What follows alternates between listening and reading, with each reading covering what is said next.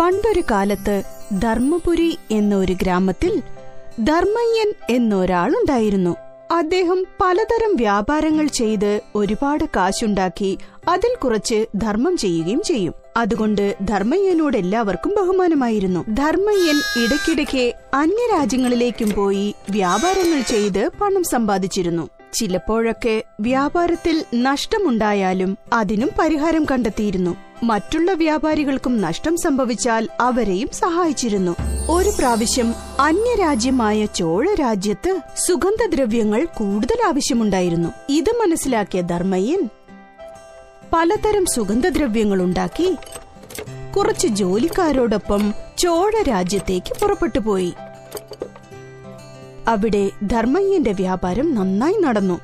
കുറച്ചു ദിവസങ്ങൾക്കുള്ളിൽ താൻ കൊണ്ടുവന്ന സുഗന്ധദ്രവ്യങ്ങൾ മുഴുവൻ വിറ്റുതീർത്തു. വീണ്ടും എടുത്തുകൊണ്ടുവരാനായി തന്റെ സ്വന്തം രാജ്യത്തേക്ക് പുറപ്പെട്ടു. ചോഴ രാജ്യത്ത് താൻ സമ്പാദിച്ച കാശ് മുഴുവനും സ്വർണ നാണയങ്ങളായി മാറ്റി. ആ സ്വർണ നാണയങ്ങൾ ഒരു തോൽ സഞ്ചിയിലിട്ട് കെട്ടി അത് സൂക്ഷിച്ചെടുത്തുകൊണ്ട് തന്റെ രാജ്യത്തേക്ക് വളരെ സന്തോഷത്തോടെ പുറപ്പെട്ടുപോയി ധർമ്മയ്യൻ. തന്നോടൊപ്പമുണ്ടായിരുന്ന ആ നാല് ജോലിക്കാരെയും വിശ്വസിക്കാതെ പണക്കിഴി തന്റെ കയ്യിൽ തന്നെ വെച്ചു ധർമ്മയ്യൻ. ആര് എപ്പോൾ എങ്ങനെ മാറുമെന്നുള്ള കാര്യം നന്നായി അറിയാമായിരുന്നു ധർമ്മയ്യന്. അതുകൊണ്ട് മറ്റാരെയും വിശ്വസിക്കാതെ സ്വയം വിശ്വസിച്ചു ധർമ്മയ്യൻ.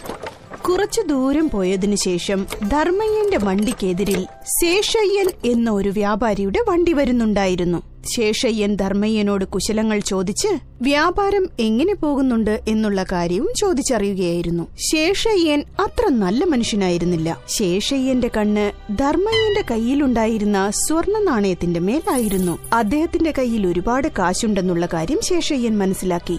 എങ്ങനെയെങ്കിലും ആ പണക്കിഴി കൈക്കലാക്കാൻ തീരുമാനിച്ചു ശേഷയ്യൻ. അതുകൊണ്ട് ധർമ്മയ്യനോട് എന്തൊക്കെയോ സംസാരിച്ച് സംസാരം നീട്ടിക്കൊണ്ടുപോയി ശേഷയ്യൻ. സംസാരിച്ച് ഒരുപാട് സമയം കളഞ്ഞതിനു ശേഷം ഇവരെല്ലാവരും വെങ്കടഗിരി എന്ന ഗ്രാമത്തിലേക്ക് പോയി. രാത്രി ആയതുകൊണ്ട് അവിടെ ഉണ്ടായിരുന്ന സത്രത്തിൽ എല്ലാവരും ഒരുമിച്ച് താമസിച്ചു. ഭക്ഷണം കഴിച്ചതിനു ശേഷം ഉറങ്ങാമെന്ന് പറഞ്ഞ ധർമ്മയ്യനോട് ശേഷയ്യൻ പറഞ്ഞു ഇന്ന് രാത്രി ഇവിടെ താമസിച്ചാൽ നമ്മൾ രാവിലെ പുറപ്പെടാൻ ഒരുപാട് സമയമാവുന്ന എനിക്ക് തോന്നുന്നത്. പക്ഷേ അപ്പ തന്നെ പുറപ്പെടാൻ ധർമ്മയ്യൻ സമ്മതിച്ചില്ല. ഈ സമയത്ത് പുറത്തേക്ക് പോയാൽ ഒരുപാട് കള്ളന്മാരെ നേരിടേണ്ടി വരും. രാവിലെ നമ്മളെല്ലാവരും ഒരുമിച്ച് പുറപ്പെടുന്നതാണ് നല്ലത് എന്ന് ധർമ്മയ്യൻ പറഞ്ഞു. അപ്പോൾ ശേഷയ്യന് ഒരാലോചന തോന്നി. ഇതാണ് ധർമ്മയ്യന്റെ പണം തട്ടിയെടുക്കാനുള്ള കൃത്യസമയം എന്ന് തന്റെ മനസ്സിനുള്ളിൽ കുറിച്ചിട്ടു. ധർമ്മയ്യൻ നല്ല ഉറക്കത്തിലായിരുന്നപ്പോൾ ശേഷയ്യൻ ധർമ്മയ്യന്റെ പണക്കിഴി കയ്യിലെടുത്തു. തന്റെ ജോലിക്കാരെയെല്ലാം വിളിച്ചുണർത്തി അന്ന് രാത്രി തന്നെ സത്രത്തിൽ നിന്ന് രക്ഷപ്പെട്ടു പോയി. രാമയ്യൻ എഴുന്നേറ്റ് നോക്കിയപ്പോൾ തോൽസഞ്ചി കാണാനില്ലായിരുന്നു. കഷ്ടപ്പെട്ട് സമ്പാദിച്ച കാശ് മുഴുവൻ നഷ്ടപ്പെട്ടതോർത്ത് ധർമ്മയ്യൻ വിഷമിച്ചു. ആ ശേഷയ്യൻ തന്റെ അടുത്ത് നല്ലവനെ പോലെ അഭിനയിച്ച് തന്റെ പണം തട്ടിയെടുത്തല്ലോ എന്നോർത്തു തങ്ങളുടെ യജമാനനായ ധർമ്മയ്യന് ഇങ്ങനെയൊരവസ്ഥ വന്നല്ലോ എന്നോർത്ത് ജോലിക്കാരും വിഷമിച്ചു. ആ പണം നമുക്കുള്ളതായിരിക്കില്ല. അതുകൊണ്ടാണ് ശേഷയ്യൻ മോഷ്ടിച്ചോണ്ട് പോയത്. എല്ലാം നല്ലതിന് തന്നെ എന്ന് സമാധാനിച്ചു. ധർമ്മയ്യന്റെ കയ്യിൽ ഒരു പൈസ പോലും ഇല്ലാത്തതുകൊണ്ട് അദ്ദേഹത്തിന് കള്ളന്മാരെ പേടിയുമില്ലായിരുന്നു അതുകൊണ്ട് തന്റെ ജോലിക്കാരെയും വിളിച്ചുകൊണ്ട് ധർമ്മയ്യനും പുറപ്പെട്ടു. വൈകുന്നേരമായപ്പോൾ അവരെല്ലാവരും അടുത്തുണ്ടായിരുന്ന ഒരു നദിക്കരയിലേക്ക് പോയി. അവിടെ വിശ്രമിക്കാമെന്ന് കരുതി. അവിടെ ഒരു വ്യാപാരിയുടെ വണ്ടി വരുന്നുണ്ടായിരുന്നു. ആ വണ്ടിയിൽ നിന്ന് പുറത്തേക്കിറങ്ങിയയാൾ ധർമ്മയ്യനെ കണ്ട് വല്ലാതെ സന്തോഷിച്ചു. ഇതിനു മുൻപ് വ്യാപാരം ചെയ്തിരുന്നപ്പോൾ രണ്ടുപേരും പരിചയപ്പെട്ടിരുന്നു. ധർമ്മയ്യൻ ഇദ്ദേഹത്തെ സഹായിച്ചിട്ടുമുണ്ട്. ഉടൻ തന്നെ ധർമ്മയ്യന്റെ അടുത്തേക്ക് ആ വ്യാപാരി പോയി. നമസ്കാരം. പല കാലങ്ങളായി നമ്മൾ കണ്ടിട്ട്.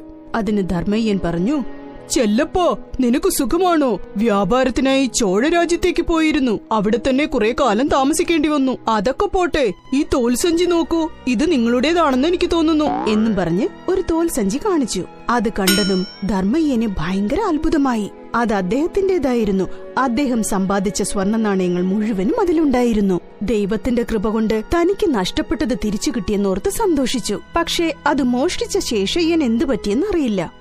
അതേ ചെല്ലപ്പ ഈ തോൽസഞ്ചി എന്റേത് തന്നെയാ. ഞാൻ ചോഴരാജ്യത്ത് സമ്പാദിച്ച കാശ് മുഴുവനും ഇതിലുണ്ടായിരുന്നു. ഇന്നലെ സത്രത്തിൽ കിടന്നുറങ്ങുന്ന സമയത്ത് ഒരു വ്യാപാരി എന്നെ ചതിച്ചെടുത്തോണ്ട് പോയതാ. ഇതവൻ മോഷ്ടിച്ചു കൊണ്ടുപോയതാ എന്ന് നടന്ന കാര്യങ്ങൾ മുഴുവനും പറഞ്ഞു.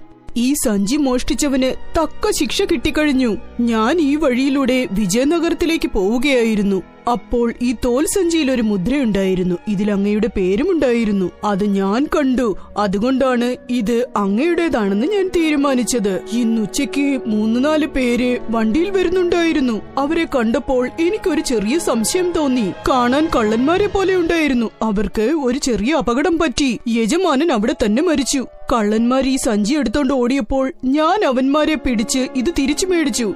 എന്ന് സംഭവിച്ചത് മുഴുവൻ പറഞ്ഞു ചെല്ലപ്പൻ. ധർമ്മയ്യൻ തന്റെ കാശു മുഴുവൻ തിരിച്ചു കിട്ടിയതോർത്ത് ഒരുപാട് സന്തോഷിച്ചു. ചെല്ലപ്പനോട് തന്റെ നന്ദി അറിയിക്കുകയും ചെയ്തു. സംഭവിച്ചതെല്ലാം നല്ലതിനായിരുന്നുവെന്ന് മനസ്സിലോർക്കുകയും ചെയ്തു. കാരണം ശേഷയ്യന് പകരം താൻ ആ വഴിയിലൂടെ പോയിരുന്നതെങ്കിൽ ആ അപകടം തനിക്ക് സംഭവിക്കുമായിരുന്നല്ലോ എന്നോർത്തു